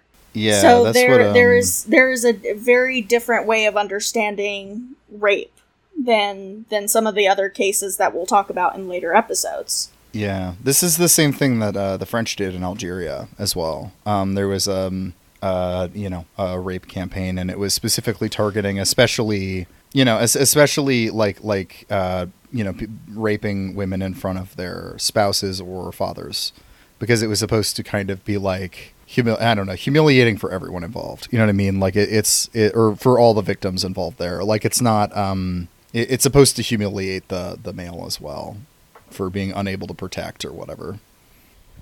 So right, so we're dealing with a pretty heavy and kind of rare for the show kind of um, you know form of sexual violence or whatever. So um, you know, going back to the show now, uh, you know, we, we have the, the they do an autopsy on Stefan Tanzik, and it turns out that he's uh, he's killed by more than one person. Haha. And there's a there's a note here. Uh, Kelly, you want to take that? Oh, um, yeah, the uh, the women who confessed to to killing Tanzik, um, they re- they had symptoms of PTSD when they um, were talking about the stabbing and dismemberment. They they find out that multiple women did it, and when they talk to these women, the women experience PTSD um, from from the assault. Is they described during the killing, um, they were thinking about how he would would rape them and the things he would say to them. That he would tell them he was going to shoot them when he was done using them. Um, they they thought back to the kind of terror that they experienced in Bosnia, and that's kind of the mindset they were in. They claim uh, when they killed Stefan Tanzik spontaneously. Supposedly spontaneously, which it's very clearly not. Yeah, it's a little a little ambiguous. Yeah, it, don't know. it's that it, it'd be a be a hell of a coincidence if it was just a spontaneous thing. Oops. Yep. Basically, she figures out who the yeah the two women who killed killed uh, killed killed the Stefan are, and you know essentially the it becomes kind of like this the, back to this tension we've been talking about between justice and the legal system.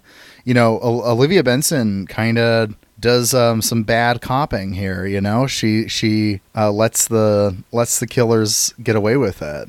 Yeah, basically takes them at their word. They, you know, dodge submitting evidence that, you know, let's, you know, where it's pretty obvious that it was premeditated. Well, and Olivia, she tells the women don't talk to anybody without a lawyer. Yeah, yeah. She she very much picks Uh, a side with the with the with the women instead of the interests of her investigative unit. Cops famously love to tell tell uh, people they're questioning that they have a Yeah. right to a lawyer. They Get a famously lawyer. love to do that. They do that all the time. It's uh, it, it's it's your Miranda rights, and they also say that right before they say the Miranda rights. You know, you uh, you know, you, you should you should really really call a lawyer before before I arrest you. Oh man, you know it's it's it's funny because you know yeah. So Olivia Benson, you know Olivia getting everyone out. Like there's this this quote from Cragen near the end where you know he's like, "You just used your get out of jail free card, Olivia. There's only one in the pack." Which um you know as as true. Chimera was That's noting this when Chimera was noting this when uh, we were watching it together is kind of like in a weird way the show is going like you know this moral ambiguity we've been talking about how this is a pilot for a better show at times? Um, this is kind of them going like this is the one time we're going to allow you know like this this ambiguity. In the future though no you better believe the cops are going to be on the right side. This is the one time the police have been able to fail and not actually get stefan and some street It justice is- needed to happen It is so so funny that he says this because it's like Dick Wolf is basically telling us not to expect such a punchy episode going forward. it's um it's not going to be a show um, where people are getting off for their crimes under under that squad's name. let's uh let's dive in where did he get this punchier story from that's right the memoir sleepers and the movie sleepers which uh josh i know you you also watched jackal did you get a chance to watch it or no Uh, half of it did not get a Okay. chance to finish it, but I enjoyed what I watched. it's it's pretty It's good a It's, Pretty good it's movie. A solid like like '90s legal war thriller. Hmm Oh man, let's. I'm trying to think of how to do the fastest version of this story, but basically, Yeah. what Sleepers is about is you know it, it's following some some Italian kids growing up in in Hell's Kitchen in a ru- really rough rough neighborhood, and they they get into some delinquency. Um, actually, it's actually a pretty sad scene. They accidentally uh, kill someone. Do they kill him or just hospitalize him? Either they accidentally harm I- someone that they don't. I was under the do. impression the guy died. Yeah. They accidentally kill a guy when they just meant to steal some hot dogs from him. And you know, is a hot dog vendor. And they they go off to to a juvenile detention center. They go off to a boys prison where a guard played by Kevin Bacon, which is a really strange uh, whole aspect of this, um, uh, sexually assaults the boys for years on end, or the year and a half they're in there, whatever um, and it, it traumatizes them. It's it's pretty brutal. It cuts to them as adults. Two of the most uh, violent kind of went the crime route with their lives of the boys. Run into him at a at a, a bar. They run into Kevin Bacon, the rapist, and uh, they shoot him in the dick and um, kill him. And you you kind of you obviously you're cheering that on, and then the it turns It's- into a legal thriller. Go, go ahead, Josh. You're about to say Something. Oh yeah, no, that scene's incredibly badass. Uh, that scene it's, rocks. It's it's great. it's so good. Um, yeah, and so then essentially it turns into a whole community doing street justice because it's a it's a legal thriller where um, you know one one of them went on to go to law school, played by um, God, who's the obvious guy, uh, Brad Brad Pitt. Pitt. Yeah, thank you.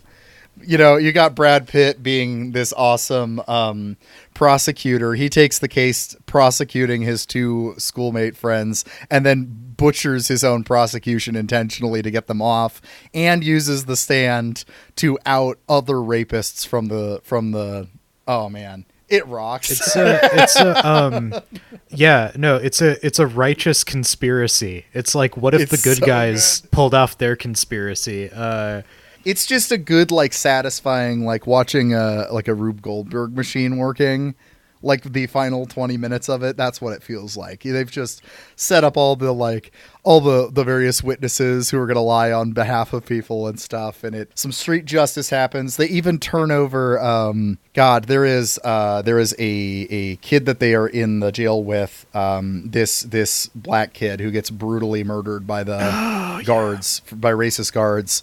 And I, I initially was uncomfy about that because I'm like, ah, you introduce one black character and he's just a sacrificial lamb. But no, they remember him and they get to have some brutal Well- justice on the guard for doing it. Oh man. yeah, that I was like, I mean, that's that's part of the yeah, that part was I'm like, oh really? But but then there's like the the voiceover like, you know, we really didn't think through. We were kids. We didn't think through the consequences of this. Like we've, you know, we thought you thought you know proving this point this day outweighed any consequences, and we got a kid killed. So it's like, so they have to do it they- to kind of justify themselves like later on in life and like do some no not justify, but rather to to make a you know some sort of amends is like turning this piece of shit prison guard over to uh, the kid's family Yep. and just letting them do what they want with him. Oh man. pretty good. It's a pretty good movie. Pretty, yeah, pretty good. Check Um, it out. uh, we spoiled all of it, but yeah, if you haven't seen the 1996 film Sleepers by now, sorry we ruined it. sorry for ruining it.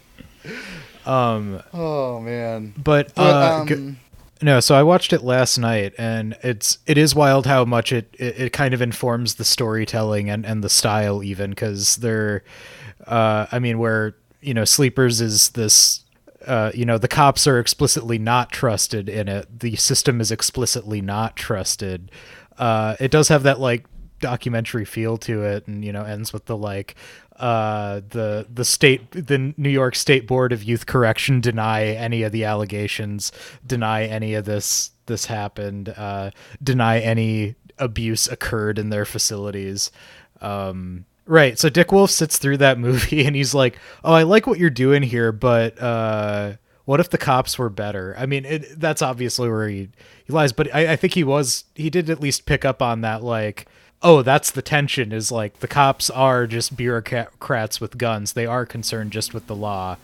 And even if some real justice is being carried out, like they're you know what how how do they what's what's the best compromise they can get to because at you know at the end of it it's like oh it was premeditated murder but we kind of let them just get involuntary manslaughter and and this sort of light sentence to you know a Yeah. slap on the wrist basically because that's all they have in their power to sort of Yeah. approximate the real the real justice of course you know subsequently uh we will ditch all of this uh uh for oh the cops are always right and uh dna science is perfect and infallible Yeah, it- Um, it, uses the sleepers justification for this like street justice and even the mob being a better source of justice than the cops, which is like why sleepers is wild.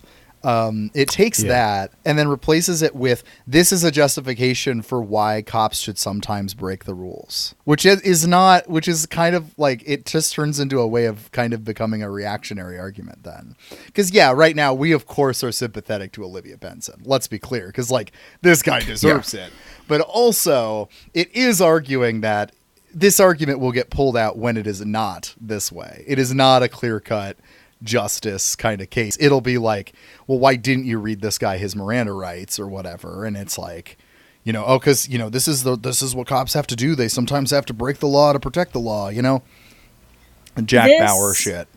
This is the perfect time to bring up uh, a review that was made on ReviewStream.com um, that said that this episode was significant because it raised the question as to whether everyone should get equal justice or if there should be exceptions based on who the person was. And they gave it a positive review. So, the murder of a terrible person or a criminal such as the one we have in the Law and Order SVU or in Sleepers. Does that person deserve justice? If if they were if they were a rapist their whole life, do they deserve justice for their murder? Probably not. nah. No. I mean, Yeah, I, I I mean, under- on a on an abstract political level, I'm like, yeah, they probably do. We probably need a society that treats these cases equally because the other op- option is better. But my gut, But on a personal reaction, yeah, On a personal yeah. level, yeah, it's fine. Right. um yeah, it's right. It's it's that tension where like, oh yeah, in a in a just world if we had a just state, like yes, we we would um you know, give up our, you know, cede our right to violence in a just state. We don't live in a just state.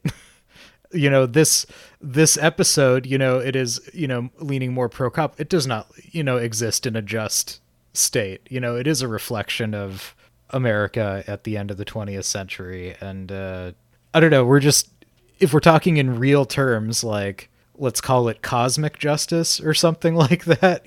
Yeah, there you human, go. Human justice. Uh, you're so far away from it to begin with. You know, because the state can only function in this bureaucratic, like, this act was committed, we need to respond this way you know, all you know, this person's character be damned. But like, yeah, then you just learn a little bit, and it's like, oh, even uh, you know, punishing for this, like, you know, it, it's almost making increasing the impact of what this man did to those people. I yeah, I um right, at the same time you don't really want to like legalize stabbing and castration.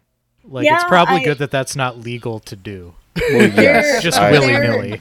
I, I like There is mutilation. just something so intimate about the the genital mutilation that happens. It's, it's such an which- intimate crime.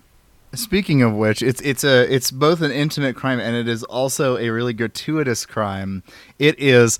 Hey, did you guys know Dick Wolf's kind of an exploitation director? You know I'm annoyed Hey, about I this. didn't know that. Hey, this That's is a rape revenge movie. Literally, right. this is This, this, is. is I spit on your grave, man. oh is- man, yeah, I didn't even think about that. This is I spit on your grave, but from the perspective of like, like, cops the, investigating it afterwards or something. That Yeah. is actually a fascinating way to think of this episode. You're viewing the. It's kind of like how True Detective is a cosmic horror story from the perspective of the people who are investigating after all of the wacky cosmic stuff happened. This is a rape revenge movie through the perspective of the cops investigating the aftermath of the movie. In the same way that Savageland, if you haven't watched Savageland, you should go watch Savageland. It's very good. one of the best found footage movies ever made. Good. Yeah, great movie. It it's it is one of the best movies I have ever seen. It is a crime that is not talked about more than it already is. It's slowly getting there, but if you have not watched it, it's free on YouTube. Please go watch it. A lot of the themes that we will talk about in terms of race and how that is perpetuated through state violence and um, racial characterization is talked about in Savageland. But like how Savageland is a certain kind of horror movie, but you're covering the aftermath of it. It's the it's that same it's that same thing. Wow. Okay, I did not even think yeah it's that. uh no it it's it, the um i almost want to call savageland like not even found footage it's like epistemic horror like so much of the tension is yeah. just realizing like you know Well, how you know how how truly blind the official sources are like Yeah, uh, especially if um, it's disinterested in in a particular thing It's Um, maybe not quite found footage as, as mockumentary. It's a it's a mockumentary horror because it's it's very much about also like the documentary format, which we can tie back. Oh God, we're not we're not getting off track. That's kind of Dick Wolf's whole thing too, right? He's interested in the documentary style. He is kind of like he likes you know Battle of Algiers. We talked about that last time. You know he likes his movies that are He, he is, fake and I, documentaries. yeah. I will say he does write another episode that is also kind of in line with this episode in it being a rape revenge fantasy. Um, so if you want to watch another one of these after listening to this episode, um, aside from season one, episode one, you can check out Contrapasso, which is in season 19, if you want another story of a group of women who castrate their abuser. Yeah, and specifically the act of castrating. That's straight up because because Yep. again on the, in the mo you know in the if this were the rape revenge movie, you would see that in graphic detail. You know what I mean? Like that's that's um yeah, and that's a specific kind of act of like cruel uh you know i don't know yeah cr- cruel emasculating this this rapist yeah it's awesome um but yeah you know yeah so he's coming from that like that rape revenge fantasy or whatever and and you get to see like that's kind of um benson's position too is this kind of like she's in this you know, in this to to kind of enact vengeance on sex perverts. You know, that's why she's doing the SVU thing. Um, and there's this kind of uh, conversation with her mom. The only time uh, that the first and last time we ever see Olivia's mom, Serena, in the show. And uh, we have a quick little uh, chunk of the show here. Who wants to be Benson? Who wants to be Serena? Oh, Or- I would love to be Serena. Am I about to be Benson? I think you're about to be Benson. Hi, I'm Olivia Benson. I wish I had stabbed Stefan Tanzik myself. I hate what this unit is doing to you. Come on, you're a rape victim. Don't you understand what she did? I understand it. That does not mean I condone it. Are you saying you wouldn't have done that if you'd had the chance? Is that what you would have wanted me to do? Yeah, I hate him for what he did to you. So do I. And if he hadn't, you wouldn't be here. So, kind of a wild little chunk there, though, because the show still is trying to moralize itself above this rape revenge fantasy. You know, it's still, it still placing itself above it. You know what I mean? Um, He can't. He can't help himself. yeah, He's- Dick Wolf yeah. can't can't help himself when he was writing this. Like I have to, I have to let people know that that we're that we're going higher than you know simple cruelty. yeah, yeah. But Um, this is something I, I kind of wanted to talk about because Chimera, y- back me up on this. This is pretty radically different from the way that Benson talks about the relationship with her mom going forward for the rest It of the show. It Like, it's really I, different. I really, I really like that you brought that up because it is so totally different. She talks about her mom as being very abusive and being um, very treating Olivia poorly for being a product of rape. But in this in this quote, we see Serena telling her, "Oh, like you know, I hate him for what he did to me, but I still got you from it, didn't I?" Like her expressing gratitude that uh, her child exists. Um, but in later later seasons, Olivia describes her relationship with her mother as being very abusive, and that her mother uh, resented her for being um, her her rapist father's child. Yeah, they kind of just act like this moment in this episode does not exist. And it's so weird because we see Benson's mom and sh- and Serena is I'm not like super affectionate to her daughter, but like she what this line is supposed to be is like an affirmation of I am I am still glad that you exist. And that's not the way that she talks that that Benson talks about her mother in the entire show. In fact, um, I it, it's I will admit that it has been a minute since I've watched the latest episodes of Law and Order, but if I remember correctly, Benson is uh is now a mom, and she expressly does not want to be her mother. She wants to be the opposite of of. She wants to have the opposite impact that her mother had.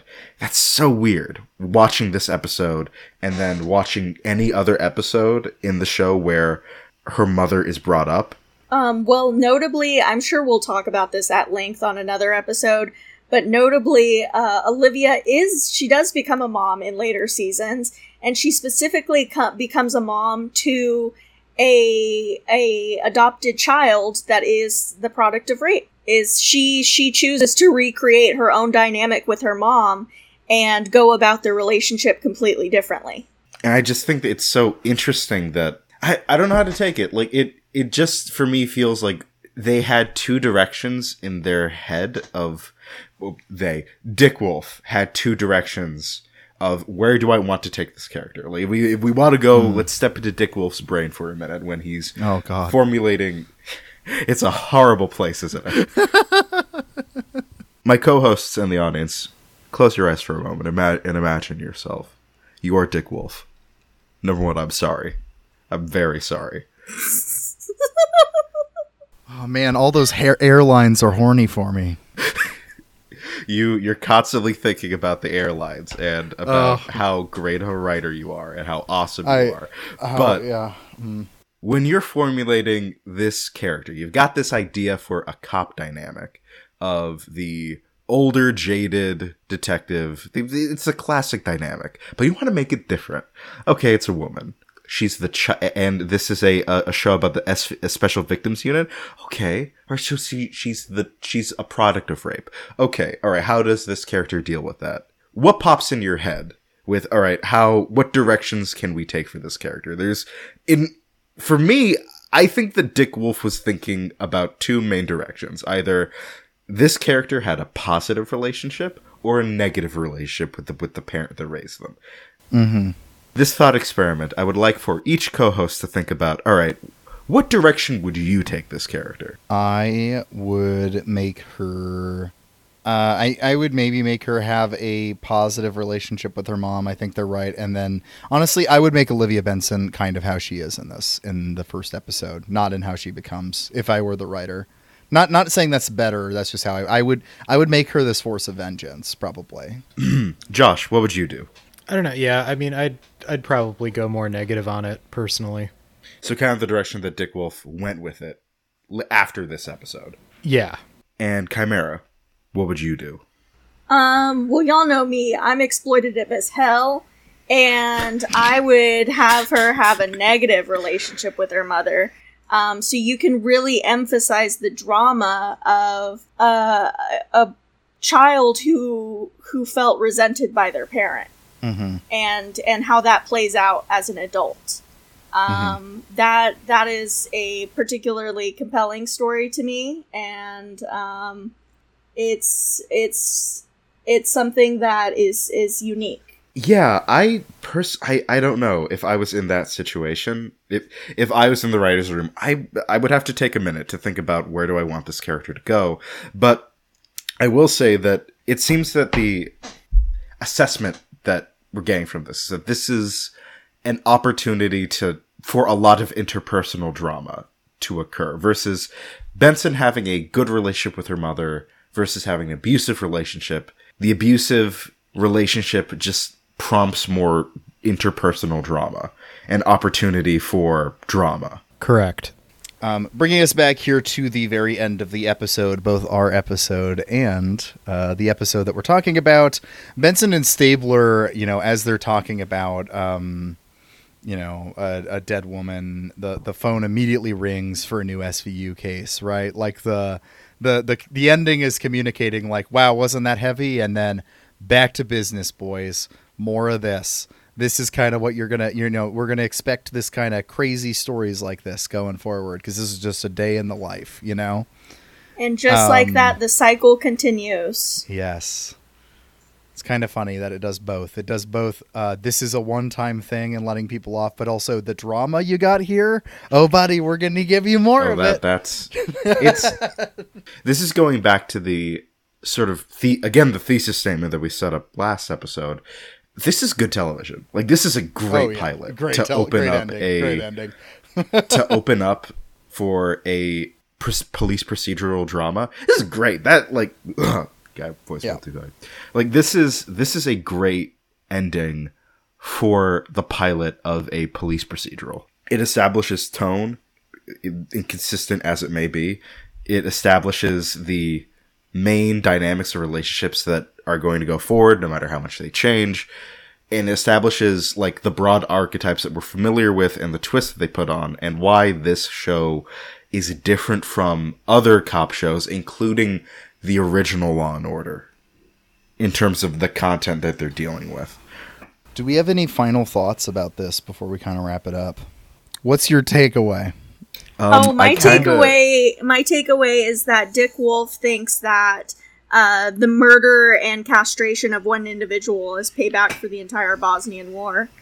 that was that was my read of the episode. Uh, fantastic Yeah, I like this one's this one's really interesting because it's I I don't think the the show ever really entertains or contemplates the ineffectiveness or the um maybe fundamental wrongness of policing as much as it does in this episode.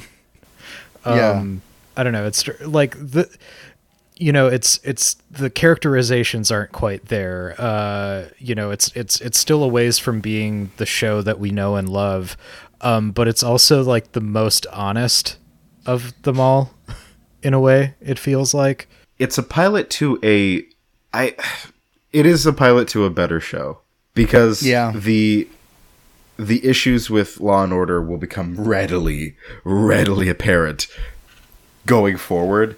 And for me, this seems like that there was more of an opening for dealing with the negative consequences of policing and the law that you don't just really don't see. Benson is not gonna gonna get to be uh, that fiery again. Not for a know, while. There are some not for a moments, but it's not it, it it it isn't like this. And I Um, think that that's what I'm going to miss as we go on with this show. As we go on. Yeah, I was gonna say I don't know what episode we have picked out for for next episode of this show, but I will say regardless, the police will be definitely the good guys next time around. It will not be as ambiguous as it is in this episode. So cherish this while you have it. Yep. Um, uh, yeah. Also, like, I mean, the other the other component. I mean, right? We don't have a Fin Tutuola yet, uh, and um, the, uh, the the the hidden um, secret extra cast member that me and a friend referred to as Captain DNA. yeah. because uh, right i mean more often than not you know their opinion is going to be solidified by dna test results they're you know like because they can't it's yeah it's uh Mm, yeah, we have no know, DNA at it's- this it- point. Yeah. right we we go from like this law and order like oh we're all you know seeing both sides of it trying to kind of like uh have some social realism. And then the, i think there's definitely a post csi of part of svu that's like well uh it's sexual victims. There's a lot of cum. Guess we're gonna have to talk about dna most of the time. Yep. Also, where we get the most dis- gross descriptions from the show start real coming out in the uh, in the the the bodily Yeah. fluids territory. uh, Once when we get DNA there, gets pulled in. we're going to have to start a a some kind of game of what are the various synonyms for bodily fluids. the network television approved yeah, the network television approved. Uh, list Yeah. Well, um, I think that's it, folks. I think that's fit it, folks. Um, I have been Josiah. Uh, you can follow me at Josiah W. Sutton on Twitter.com. Uh, I'm Chimera, and you can follow me on Twitter at Keliteris444. uh, i'm josh i am still not online And I'm Jackal, and uh, I am following my boy Josh's uh, steps. I am slowly disconnecting myself. Uh, you can find me at Jackal Jackal on Blue Sky if you have a Blue Sky. There you go. Though I'm not posting there very much at the moment. Maybe we'll launch a Discord for the show eventually. We'll see. Um, You could talk to us then. yeah, then you could. uh, well, thank you everybody for listening, and I, I feel like we should come up with some sort of send off, but um, Dun dun. You're supposed to plug the Twitter. You're supposed to right, plug right, our wait, Twitter. Fuck. And our, Oh, oh, I forgot we have that.